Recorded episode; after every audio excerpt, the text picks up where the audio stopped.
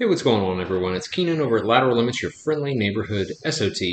This is our fourth episode of the podcast entitled Cheap Therapy. So, this particular episode is sort of off the cuff. I didn't really plan on this one, and I'm going to be kind of shooting from the hip, but there are a couple things that are pretty near and dear to my heart as a business owner that I really wanted to uh, touch base on. So, with that being said, we'll get right into it. The first thing that I really wanted to talk about this evening, and by the way, I'm not having a guest this particular episode. I have a couple guests lined up for the next few episodes. So that should be fun talking about different different aspects of entrepreneurship as well as um, uh, manhood. So we're gonna this next uh, the next episode we will dabble a little bit into entrepreneurship, but uh, we'll really be speaking heavily on combative sports. So for the next episode of the podcast, I'll be bringing in a very good friend of mine, uh, Jerry Gonzalez. So Jerry is my professor at.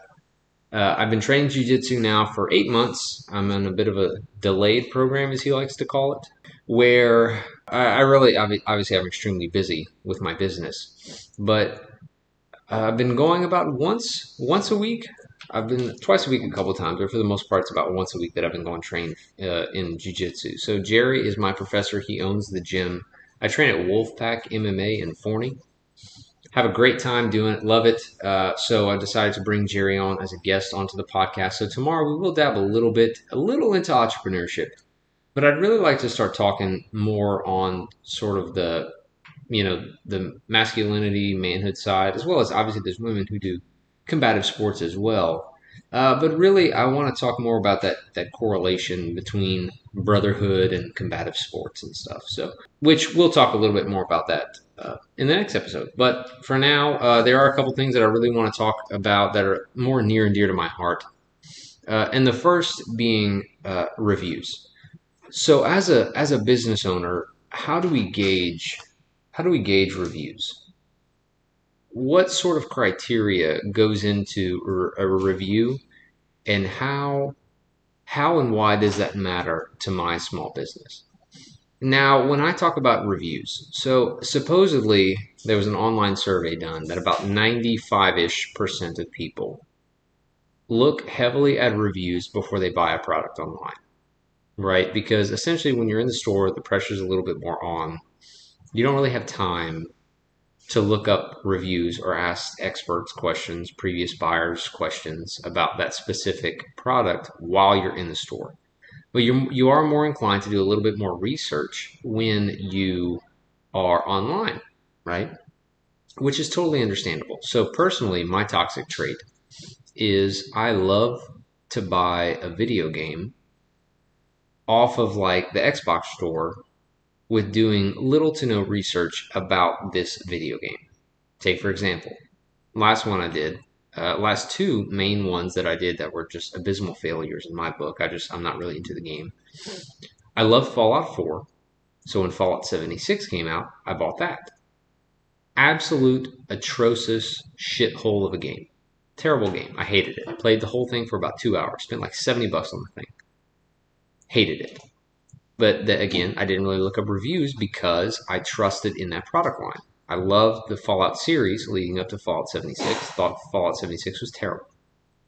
Moving on. Uh, Elden Ring. I've never played a Souls game, but I downloaded Elden Ring. It's just not really like I, I, I, I did try to look up a review video. I watched a gameplay video off of YouTube. It was like an hour and a half long. I made it like 45 seconds into the video, and I was like, "Oh wow, this this looks pretty cool. The graphics are pretty dope." So I bought it, played it for a little bit, realized everything in this game wants to kill me. This is like the most difficult game I've ever played. I'm like, yeah, no, I'm over it. Haven't played it since. So that's like my personal toxic trait. Now, most consumers online will tend to look up reviews on a specific product before they buy it, which makes total sense, right? I totally get it. Now, reviews on a business are a little bit different like I feel like people are, are less inclined to look up reviews of a restaurant, I suppose, before they go eat there, or look up reviews of a boutique before they go shop there. So I think reviews on the side of a business might be a little bit more different than like reviews on a product. So I, w- I didn't want to get that out of the way. Now, reviews on the side of the business. If you're a business owner and you start getting negative or neutral reviews about, let's say, your customer service, obviously that gives you a little bit something to work towards. But I don't want you to fret about your overall like star rating off of like let's say Google or Facebook.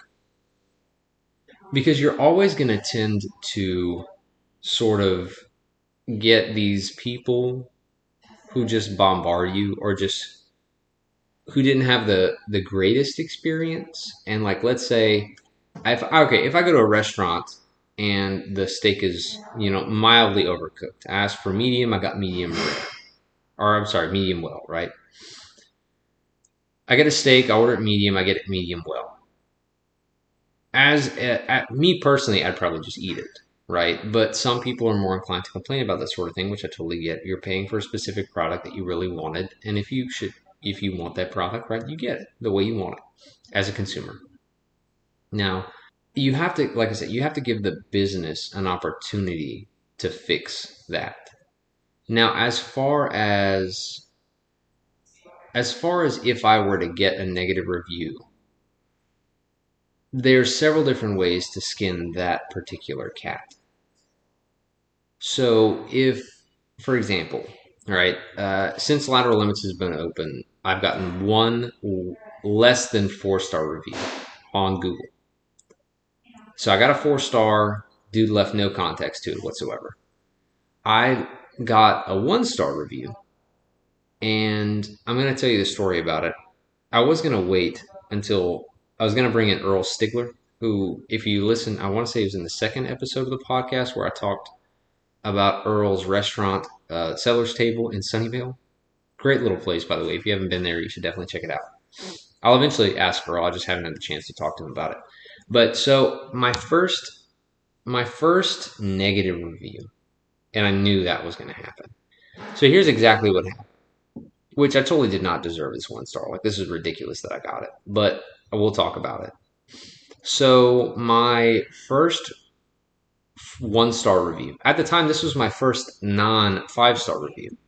My one star review that I got was from a gentleman. I had posted a Colt Python on Texas Gun Trader, which for those of you who aren't from Texas, Texas Gun Trader is sort of like, uh, I guess, like Craigslist, but for guns, right? It's an online website that you can, you know, create a profile or whatever, and then you can just like search through classifieds of, you know, there's a bunch of other stuff other than guns, but for the most part, it's just like guns and ammo. So I posted my Python on there. I stated that, you know, I was a business and all that other stuff. You know, it was a gun store. It wasn't a private party transfer. So we had a guy message us asking if the Python was still available. We responded back saying yes um, with our phone number. So he called the shop, uh, spoke to Trevor. Trevor worked with us at the time spoke with Trevor and asked about um, the availability to, to come in. And Trevor's like, oh, you know, our hours are, you know, Tuesday to Friday from 9.30 to 6 and Saturday 9.30 to 3.30. He said, oh, okay, cool. Mind, now, mind you, let me preface this by saying, like, this whole story was about a year or so ago. So he contacted the shop, spoke with Trevor, and asked if we did trades at at the time, obviously our trading policy was a little different, but yes, we did trade. So Trevor told him, "Yeah, brother, we do trades." So he said, "Cool, I have an FNX 45 tactical with an RMR that I'd like to trade." Which at the time we had an FNX 45 tactical brand new for like 1250, I think, and my Python was priced at either 15.99 or 16.99. And so we were like, oh well, you know, we've we've had an FNX for some time now. We've had it for like a month, and we haven't sold it. So I'm not super crazy about taking in a used one, but the fact that it has an RMR is whatever, right? So Trevor explained to the guy, like, hey man, like yes, we might potentially be able to do it. You might have to come with a little bit of cash on your end, but you know that's something we can discuss in person. So the guy says, okay, cool. But Trevor explained, like, hey man, like, listen, you know, if you were buying the gun, like, we don't we don't hold the firearm unless you put a deposit. So obviously you want to do some sort of trade in. So obviously, I'm sure you don't want to put a deposit. The guy's like, no. So Trevor's like, okay, cool. We can't hold it without the deposit. Awesome. So we thought that was the end of that. Mind you, this was this was Friday. No, I'm sorry, as you were. This was Thursday. Yeah, this was like Thursday at like three o'clock. So Friday comes around. We're obviously a little bit busier on Fridays than we are on Thursdays. Friday comes around. Earl comes in. Earl had called me, right? And like I said, Earl's a personal friend of mine. Earl called me and asked if we could hold it, I think on Wednesday. We told him the same thing. No, brother, you know. Unfortunately, no, we don't hold firearms, you know, especially something like that, right? Mind you, guys, this was a year ago. This was a different lateral limits, different Keenan, different policies.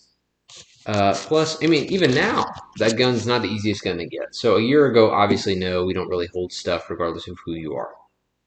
So we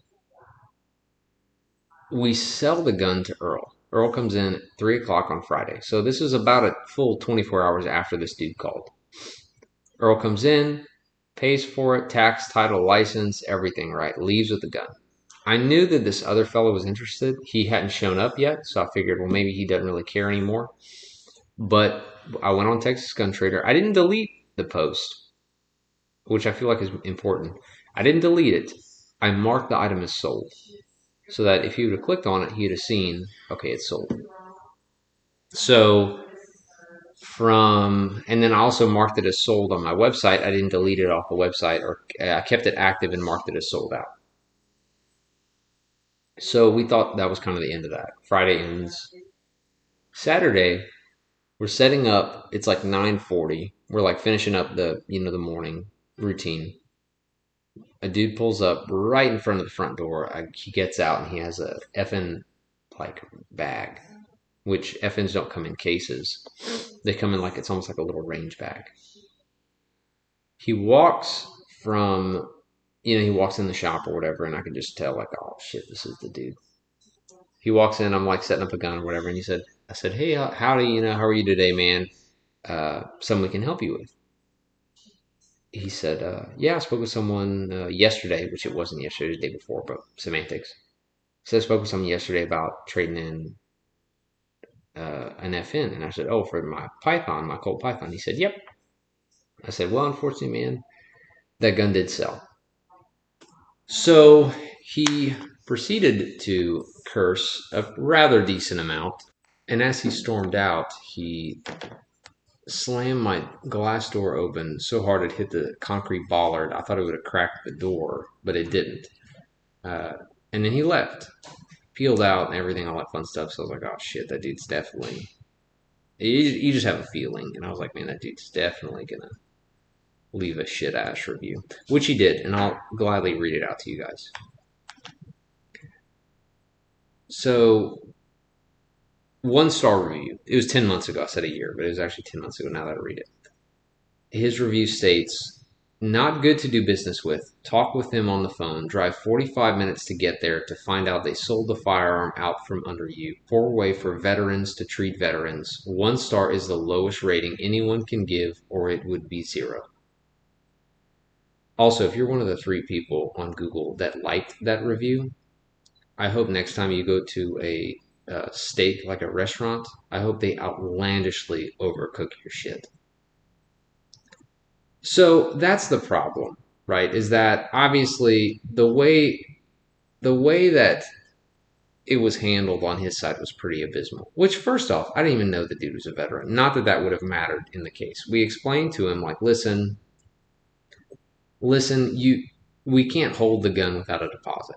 And I understand he wanted to trade in a gun, and I get that. I totally understand that. But our policy is still the same. Like he could have sent us a deposit, we held it. If it we would have deemed it like okay, I can do a title for title sort of thing, I'd obviously refunded the money. But he didn't want to entertain that because he didn't know if he was going to come, which I understand.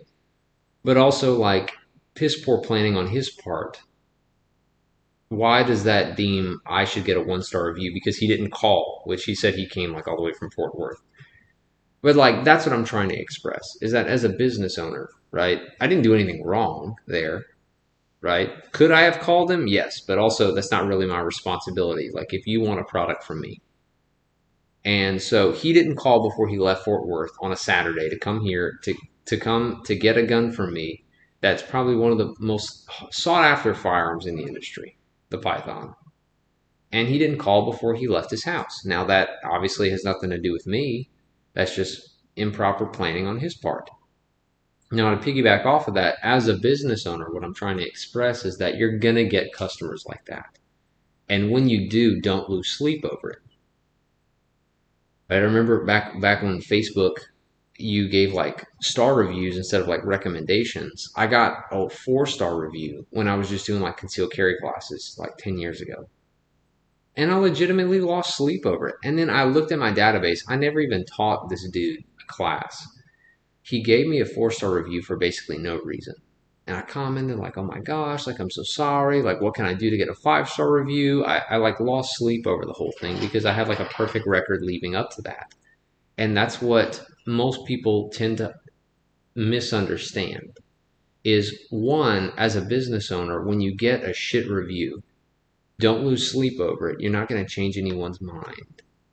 And a lot of people so my unpopular opinion is that if you have if you have a really good experience at a business, you're less likely to leave a review than if you have a an absolutely abysmal experience at a business. So if you have a one star experience at a business, chances are you're going to leave a one star review. But if you have a five star review at a business, you expect that out of most businesses. Therefore, you will not leave a review if that sort of makes sense, which I don't really know if it does, but that's that's sort of my hot take for the day, is that most of the time when you when you look at the person who gave you a terrible review, if you look at their actual like let's say Google profile, right? Most of their reviews are going to be negative. And I mean, I understand that most people are more inclined to leave a negative review if you have a negative experience than they are to leave you a positive review if you have a positive one. And that's something that's sort of the hill that I'm going to die on, right? Is that you should not be more inclined to leave that negative review if you have a shitty experience. And also, furthermore, you need to give the business an opportunity to make it right. Now, obviously, to this guy that left me a one star review, there's no way that I could have made it right in his eye because he left his home, wasted, so say 45 minutes, all this other fun stuff. And there's no way that I could have been like, listen, because obviously I didn't have another Python to sell the guy. So there are times where, as a business, you can't please everyone. And I want to, I can't stress that enough, is that you physically cannot please everyone. You're going to have those people that are just super negative, regardless of anything right? Take my friend uh, Chastity, for example. She owns a little coffee shop in Garland called Fifth Avenue Nutrition. Which, if you guys are ever on that end of Garland, you definitely need to check them out. It's a pretty cool little place. It's very small, um, but they make great coffee. They serve mostly Black Rifle coffee, I believe, but they have pretty good stuff. I normally get the, uh, and all, all of her drinks are like named after guns and all that other stuff. But obviously, they're a really big like law enforcement supporter and stuff like that. So she got a one star review, and I'm paraphrasing this. I don't. I'm not looking at the review. I'm just kind of remembering the conversation that I had with her about it. Was she got a one star review because someone said that her her the vibe of her shop was like super like back the blue or like pro police and like it just it was like super oppressive to them. I mean, literally all Chastity has she just has like obviously like patches and, and challenge coins and, and stuff like that from various police departments that obviously shop with her a lot. And to that person who left that one star review, by by her having a lot of like police paraphernalia around her shop, is they found that oppressive. Which that's neither here nor there. It's mostly not really. But the the point that I'm trying to make with that story is that if you you you specifically can't please everyone, uh, especially people who physically can't be pleased. So again, don't lose sleep over just absolute meaningless reviews. Like it's more common that I get a shit review on Facebook or like a non-recommendation thing. I got one from some person that you can quite obviously tell that they're like a troll. And I'm like, what the hell? Like it even says in their bio, this account is a troll account or whatever. And then I try to take I, I try to ask Facebook if they can take it down and Facebook's like, yeah, no. So like there's just certain things and certain people I can't help. Right? Obviously I understand that my business is a little bit more volatile than most businesses. Right? Not everyone enjoys firearms. And I get that. I understand it. This is the United States of America. Like you're allowed to think and you're allowed to like whatever it is that you want to like. But just because you disagree with me in my business model or disagree with me in my business doesn't mean that I feel like you should be able to just like shit on my business. You know? And I just I just think that that's something that people need to take into account. Like when you're at someone's business and you have a less less than stellar experience with them, take a step back and think about the repercussions of leaving them an unfair negative review. Okay? And if you think to yourself like, okay, did I did I give that business an opportunity to to right their wrong? If you did not give the business that opportunity, then that's that's very unfair to that to that business. Now, if you gave them the opportunity to make that to make that wrong right, and they chose not to, or they were like, "Hey, yeah, no, I'm not recooking that steak. The beer's as cold as it needs to be. I'm not getting any other beer." Or, or no, you asked for that drink. You didn't. You didn't ask for you know this one or whatever. If you give them that opportunity and they say no, hey, look, the gloves are off, right? You can leave that negative review. But again, for every negative review that you leave or you feel like you need to leave on social media, Google, Bing, whatever it is, if you look at your own account and you see that you leave a lot more negative reviews than positive ones, then that's a problem. Right? So again, don't don't feel as if though you're you deserve a five star experience because if you get one, right, you need to leave a five star review. But if you get a one star experience, you feel obligated to leave that one star review, is all I'm saying. So that's the first little section of that uh, of this episode of the podcast. That's you know I really wanted to talk heavily about is like sort of reviews and and how how you know negative and positive reviews can can sort of sway uh, that business. So this episode is going to be a little bit shorter, and uh, for this next section of the episode, I wanted to talk about something that I personally believe a lot of businesses don't, especially a lot of businesses in my industry don't believe in, and that's transparency. So, as a business, um, and sort of as as that middleman between your customer and the products that they want, right? I believe that it's your responsibility to remain transparent with your customers so if they ask you for a specific product, which most industries aren't like mine, right? So you go to a restaurant, you want a steak, you're going to get a steak, unless they're out of steak for some reason. So with my industry, a lot of people want very particular products. Keenan, I want this exact firearm. I want this exact suppressor. I want this exact optic, uh, uh, optic, excuse me. I want this exact ammunition, grain, manufacturer, whatever. So a lot of people want specifics.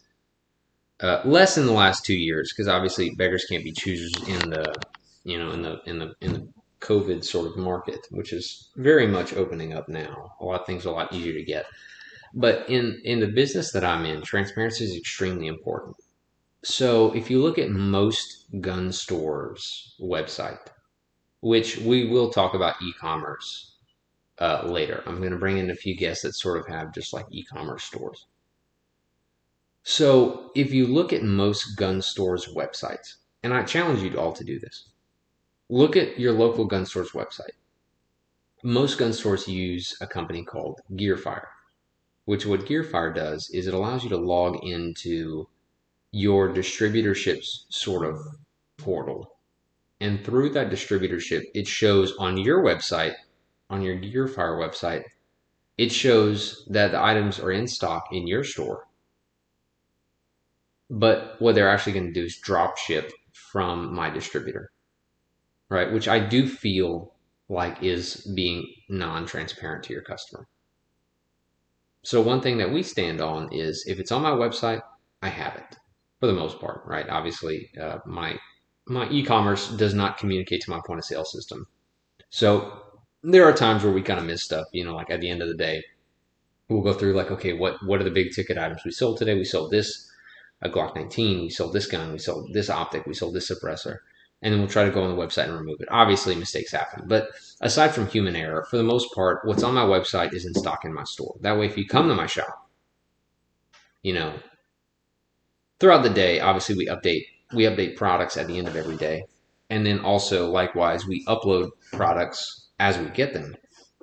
But for the most part, if it's on my website, I have it. Most gun stores do not have that policy because they want you to come into their shop thinking that they have a specific firearm when in reality, it's cheaper if you want a $2,000 pistol.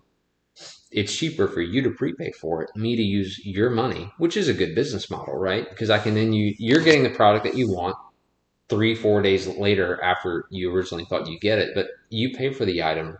I then use your money to to pay for it. I have all the pro I have all the profit. And then you get the product that you want, which I totally understand. But transparency in a business is extremely important. And then to piggyback off of that, take for example uh, today, right? Mondays were closed, but I got a phone call today asking uh, about transfers. Hey, do you guys accept transfers? Which we do. Fun fact. We accept transfers. We charge $25 for transfer fees. Uh, but I actually waive the transfer fee in my shop if you spend $50 in the store the day of the transfer, and that does exclude ammunition. Which I didn't always do that, but then I got really tired of people buying every gun on the website or on, on Gunbroker, shipping it to my store, and then just buying a $50 box of ammo that I make like $3 on, $4 on. So uh, we decided to exclude the ammunition from that fifty dollar thing. But I mean, what a, you know, I mean, there's not many gun stores that I know of. Uh, which the original idea that I got from that was uh, Caleb's shop that I used to work at in Louisiana, which it, you know it was a similar policy. But I sort of took that policy, kind of morphed it into my own, and ran with it. And for the most part, I think it's really good. There's not many places that do do that. And also on top of that, there's not many places that have a $25 transfer fee either. You know, not a brick and mortar store. Your your home base guys might have that, but a brick and mortar store is probably not going to have a twenty five dollar transfer fee.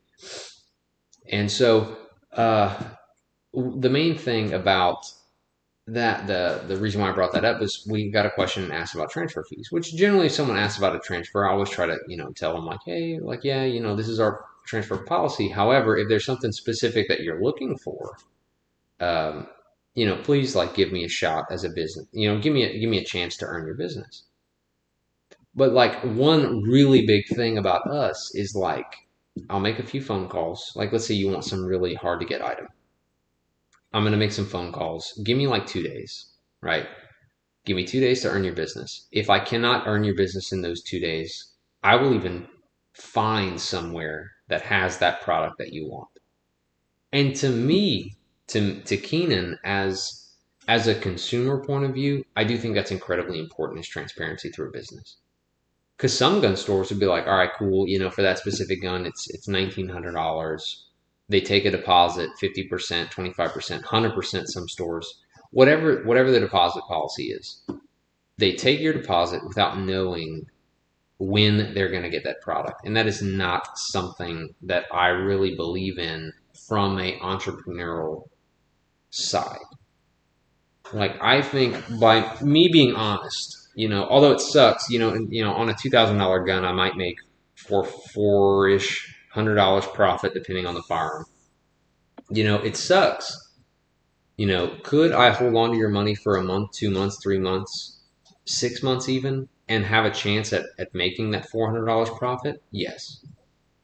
But I would rather you get the exact product that you want as an end consumer, I feel like that's more important by you getting that that quicker gratification. That that's sort of like I wouldn't say instant, but it's faster, right? You get the gun that you want in a week as opposed to six months, right?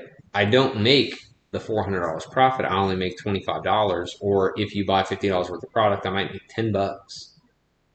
But I'd rather the customer get the exact product that they want, as opposed to me making all the profit.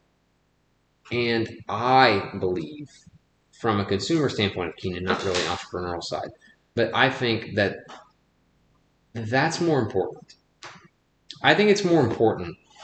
Obviously, I want to stay in business and I want to make money. Like who who goes into business without the idea of making a decent amount of money? But the end game of a retail business, anyway, is I sell a specific product or service.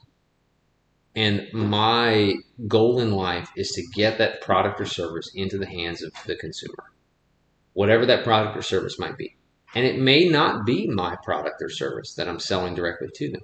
I may have to facilitate a transfer, if you will, of that product or service. You know, like listen, I'll, again, transparency is really important, right? We do Cerakoting, and by we, Keenan, I do Cerakoting. I can do just about anything. I mean, most of it's stencil work. It's pretty simple for the most part. Obviously, there's a lot of talent involved and stuff, but you know, there's there is one thing that I just really don't like to do, and I'm not very good at it. Is that that's Kryptek camouflage. You know, I just I just don't like to do it. I just don't think that the way I do it looks very good. Now, obviously, if I practice a, a decent amount more, and if I if I keep taking in Kryptek projects, would I become exponentially better at it? Probably. But transparency again is important. I'm very transparent with my customers. Like, hey guys, I'm, that's just not my thing, right? That's not really the sort of the sort of camouflage that I really enjoy doing. I just don't think I'm very good at it.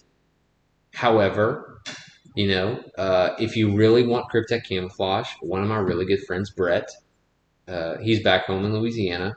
Fun fact: Brett was my first squad leader in the Marine Corps. Uh, Brett uh, kind of taught me a little bit on Cerakoting and how to do it and everything. He's a really good dude. If if you want Kryptek done or if you want bluing done, could I potentially do it? Probably. I could learn how to blue. You know, I could I could get better at Kryptek camouflage. But if you want that done, I generally recommend you know someone like Brett. Now again, I'm not making the money if anything, it's it's more of a, a, pain in the ass on my part because then I have to you know transfer it to his FFL. I have to do this. I have to do that.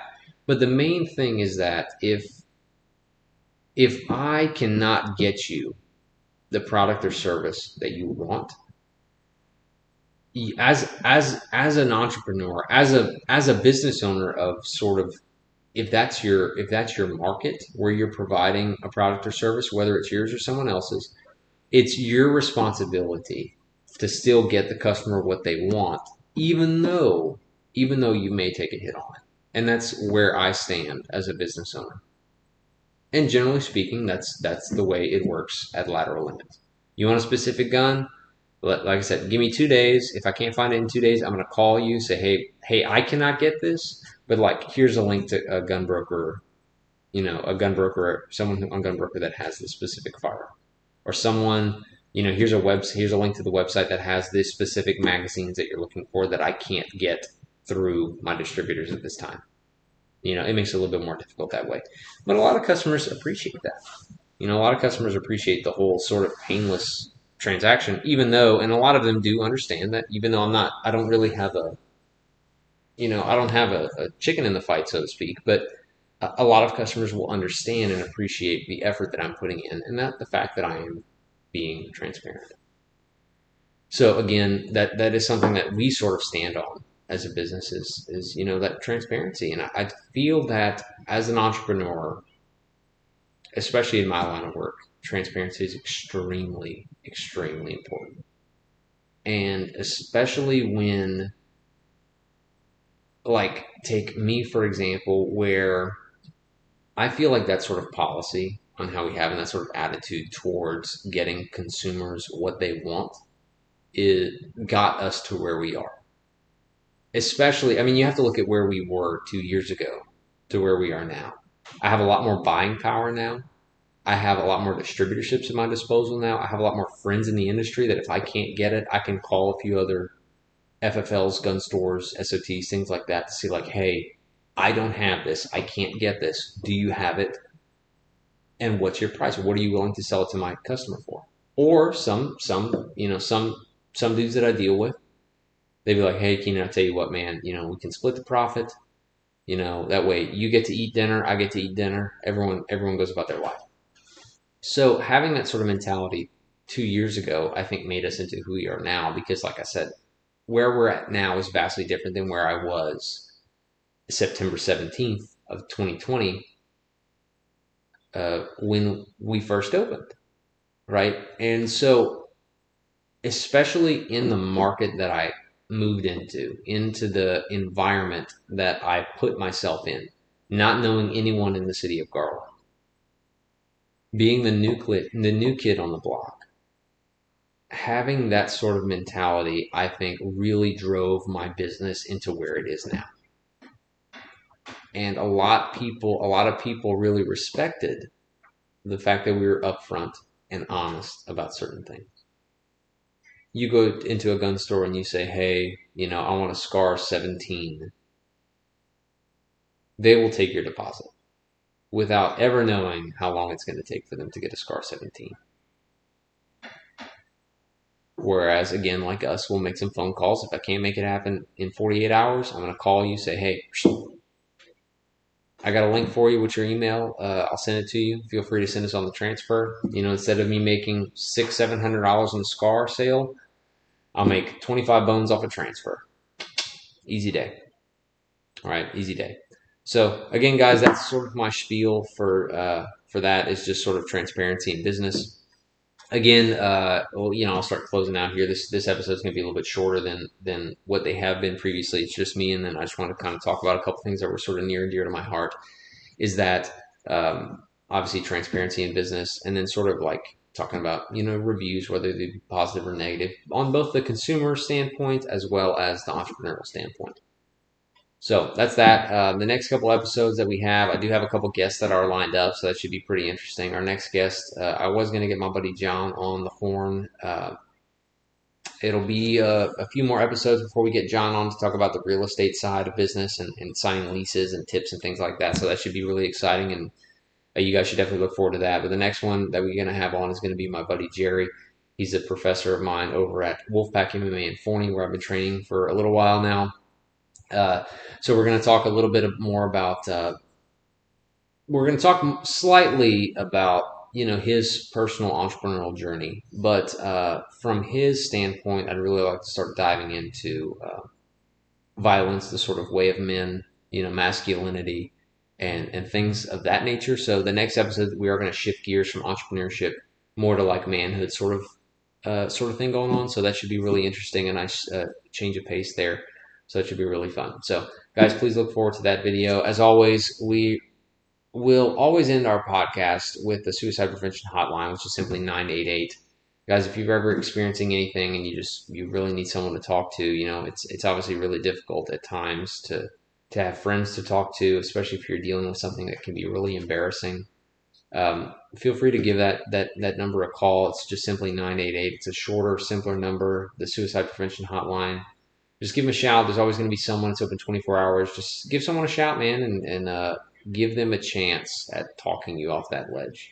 Or not necessarily you're suicidal or anything, but maybe just sometimes you just need someone to talk to, and you you know you're you know you're embarrassed to bring to your friends and family. So again, guys, the number to the suicide prevention hotline is 988. So guys, thank you so much for listening. Again, this is Keenan over at Lateral Limits, your friendly neighborhood SOT. Uh, as always, uh, if you guys ever need anything from the shop, our website is www.lateral, L-A-T-E-R-A-L, limits, L-I-M-I-T-S dot com.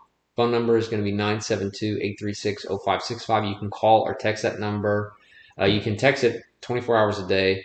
Uh, you can give us a call anytime during business hours, which we are open Tuesday to Friday from 9.30 a.m. to 6 p.m. And we're open Saturdays from 9.30 to 3.30. We're closed Sundays and we're open on Mondays by appointment only. So if you guys have any issues, please feel free to swing by the shop. We're located at 5219 Broadway Boulevard, Suite 103 in Garland, Texas.